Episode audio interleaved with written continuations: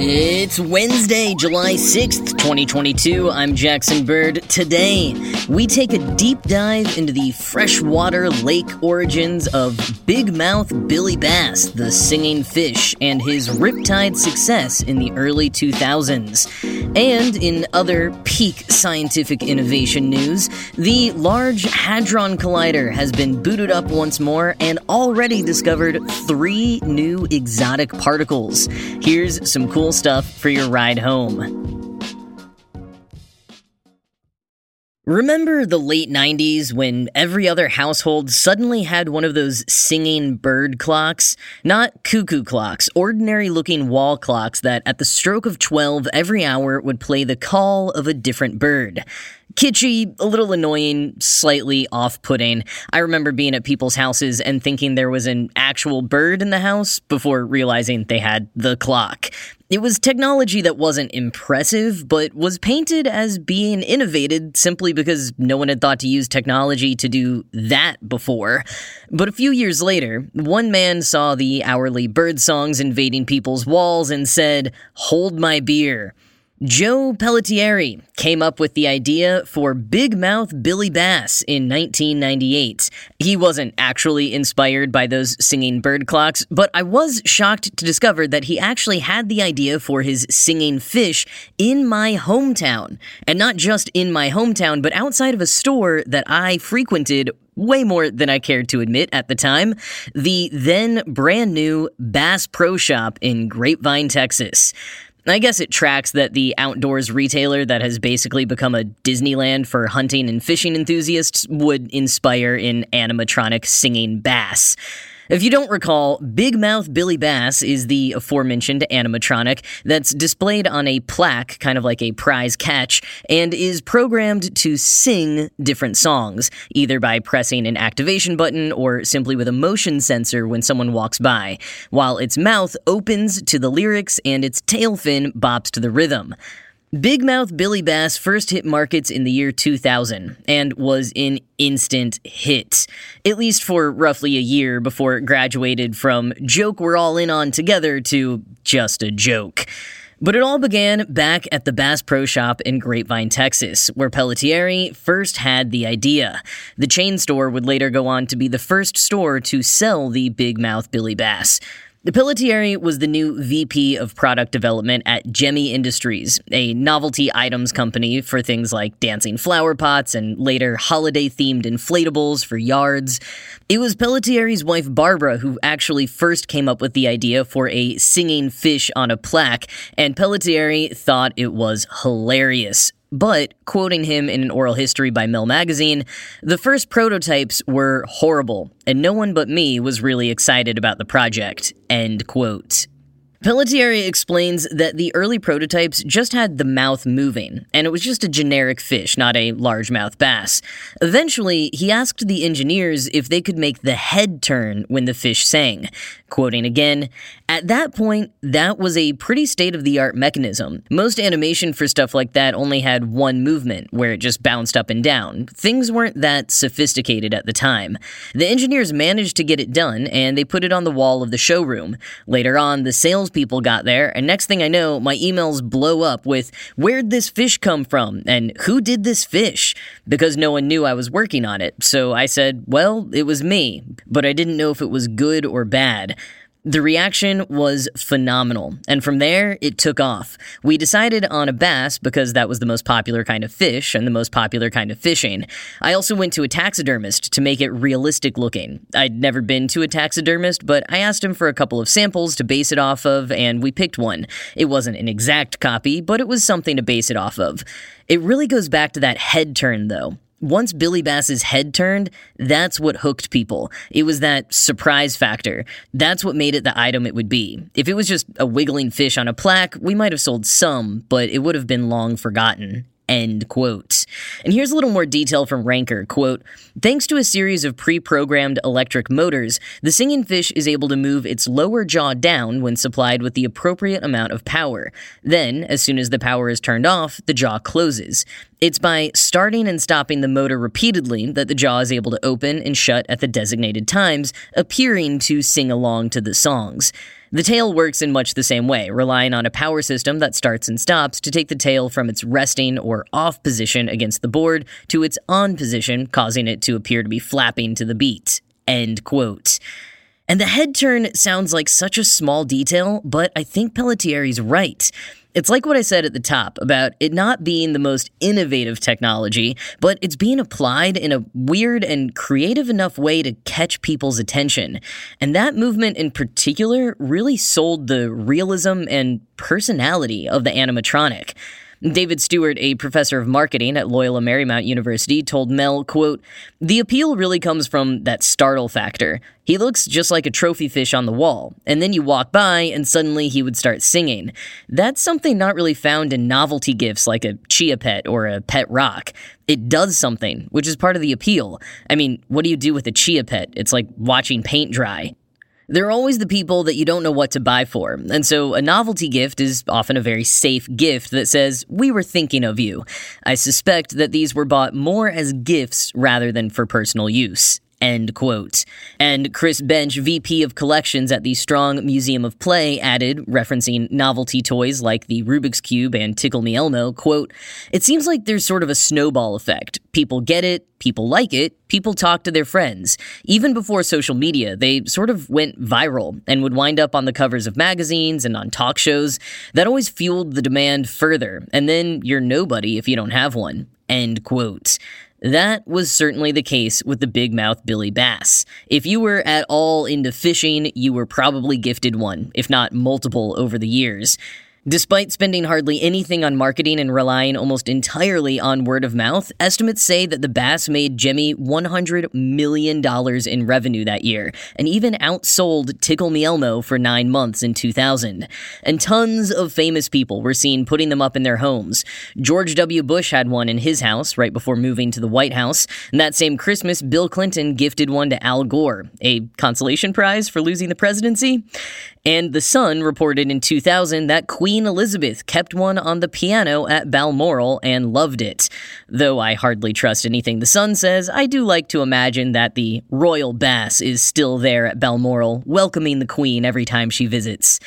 Know, I barely remember if I ever saw one in person, which is kind of astonishing considering I now know that that Bass Pro Shop in my hometown, where Pellettieri had the idea, apparently sold 500 Big Mouth Billy Basses in one hour at its peak in 2000.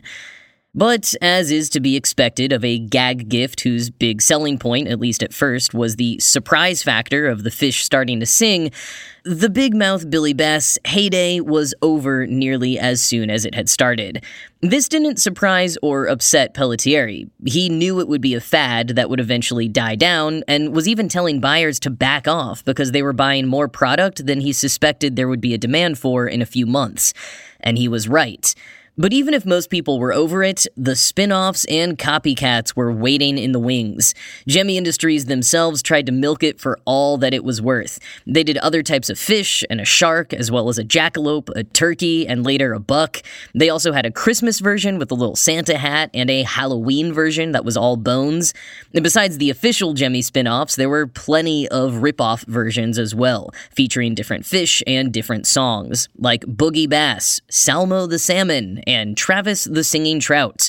But as for the first Billy Bass song, Pellettieri says the idea was always to do Al Green's Take Me to the River. The original model also came with a second song, which someone else on the team picked to be Don't Worry, Be Happy.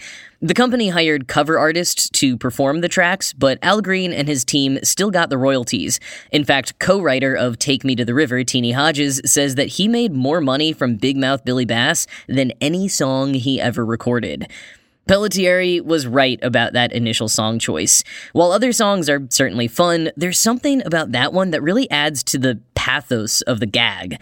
As Ranker put it, quote, not only is its signature song Take Me to the River hilarious in its irony, a fish stuck to a piece of wood in your living room is essentially begging you through song to set it free, but it taps into a deeper narrative about America's pursuit of freedom. After all, anyone staring into the eyes of the singing fish at the end of the workday would likely rather be down at the river too, right?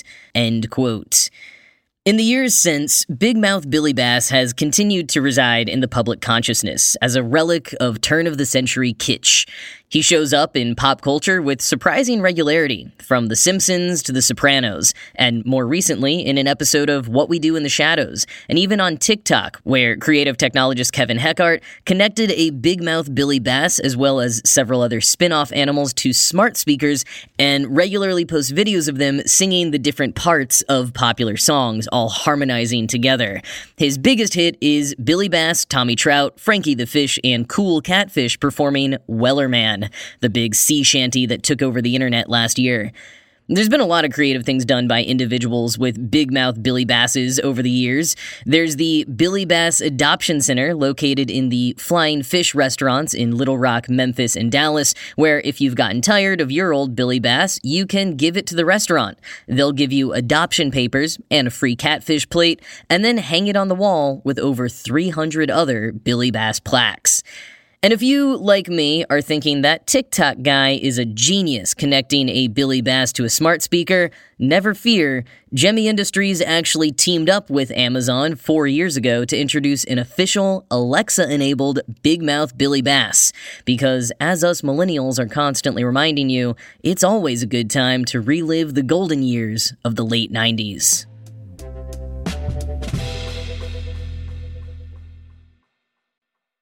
Yesterday in Geneva, the Large Hadron Collider was powered back up after being down for three years for routine maintenance and upgrades, and it has already discovered three new exotic particles. Now, you may remember a few weeks ago when I shared some insights from scientists and science reporters who were starting to get a bit jaded about not having made a major discovery on the level of the Higgs boson since that elementary particle was confirmed by the LHC 10 years ago. While the near immediate discovery of three never before seen particles is exciting and reassuring, it's not quite the same as discovering, for example, a fundamental particle not predicted by the standard model. Still, these three new exotic particles will join the ranks of 66 hadrons that have been discovered at the LHC and will likely be written up in the more than 3,000 scientific papers published since the LHC was first powered up in 2010. So it's not like anyone over there has been slacking. But more on these new particles. They consist of a new kind of pentaquark and the first ever pair of tetraquarks. A little background from CERN in an official press release quote, Quarks are elementary particles and come in six flavors up, down, strange, charm, top, and bottom. They usually combine together in groups of twos and threes to form hadrons, such as the protons and neutrons that make up atomic nuclei. More rarely, however, they can also combine into four quark and five quark particles, or tetraquarks and pentaquarks. These exotic hadrons were predicted by theorists at the same time as conventional hadrons, about six decades ago, but only relatively recently, in the past 20 years, have they been observed by LHCb and other experiments. End quote. The new pentaquark discovered yesterday is the first one found to contain a strange quark, and the tetraquark pair includes a double electrically charged tetraquark made up of charm and up quarks and strange and down antiquarks, along with its neutral counterpart. All of which might not mean too much to most people, so what is the larger relevance here? Chris Parkes, the spokesperson for the LHCb international collaboration responsible for the new discovery, said in a statement, quote, Finding new kinds of tetraquarks and pentaquarks and measuring their properties will help theorists develop a unified model of exotic hadrons, the exact nature of which is largely unknown. It will also help to better understand conventional hadrons. End quote. LHCb physics coordinator Niels Tuning added, quote, The more analyses we perform, the more kinds of exotic hadrons we find. We're witnessing a period of discovery similar to the 1950s, when a particle zoo of hadrons started being discovered and ultimately led to the quark model of conventional hadrons in the 1960s. We're creating Particle Zoo 2.0, end quote. And even though they're usually the ones making the headlines, new particle discoveries are not all that LHC does. Particle physicist Freya Blekman told Gizmodo that work at the LHC also includes studying how matter sticks together, how well known nuclear forces work on a much more detailed level, and more.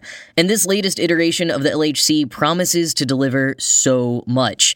Its upgrades include faster and more precise detectors, higher energies, and faster speeds. Yesterday, they ran collisions at a record breaking 13.6 tera electron volts, according to CERN's Director General Fabiola Gianotti. Parkes, the LHCb spokesperson, says they're hoping this run of the collider will collect around 10 times as much data as the previous one. Within that data will be way more hadron discoveries and many more opportunities to learn more about the Higgs boson, but maybe also deeper findings about the subatomic world that go beyond the standard model of particle physics. And if they're really, really lucky, some answers about the nature of dark matter. Though, like I emphasized a few weeks ago, even when a big discovery does happen, it can still take years or generations for it to be fully understood. As breakneck as some parts of scientific advances are or can seem, much of the process of discovery really does move quite slowly, especially when compared to particles being accelerated to almost the speed of light.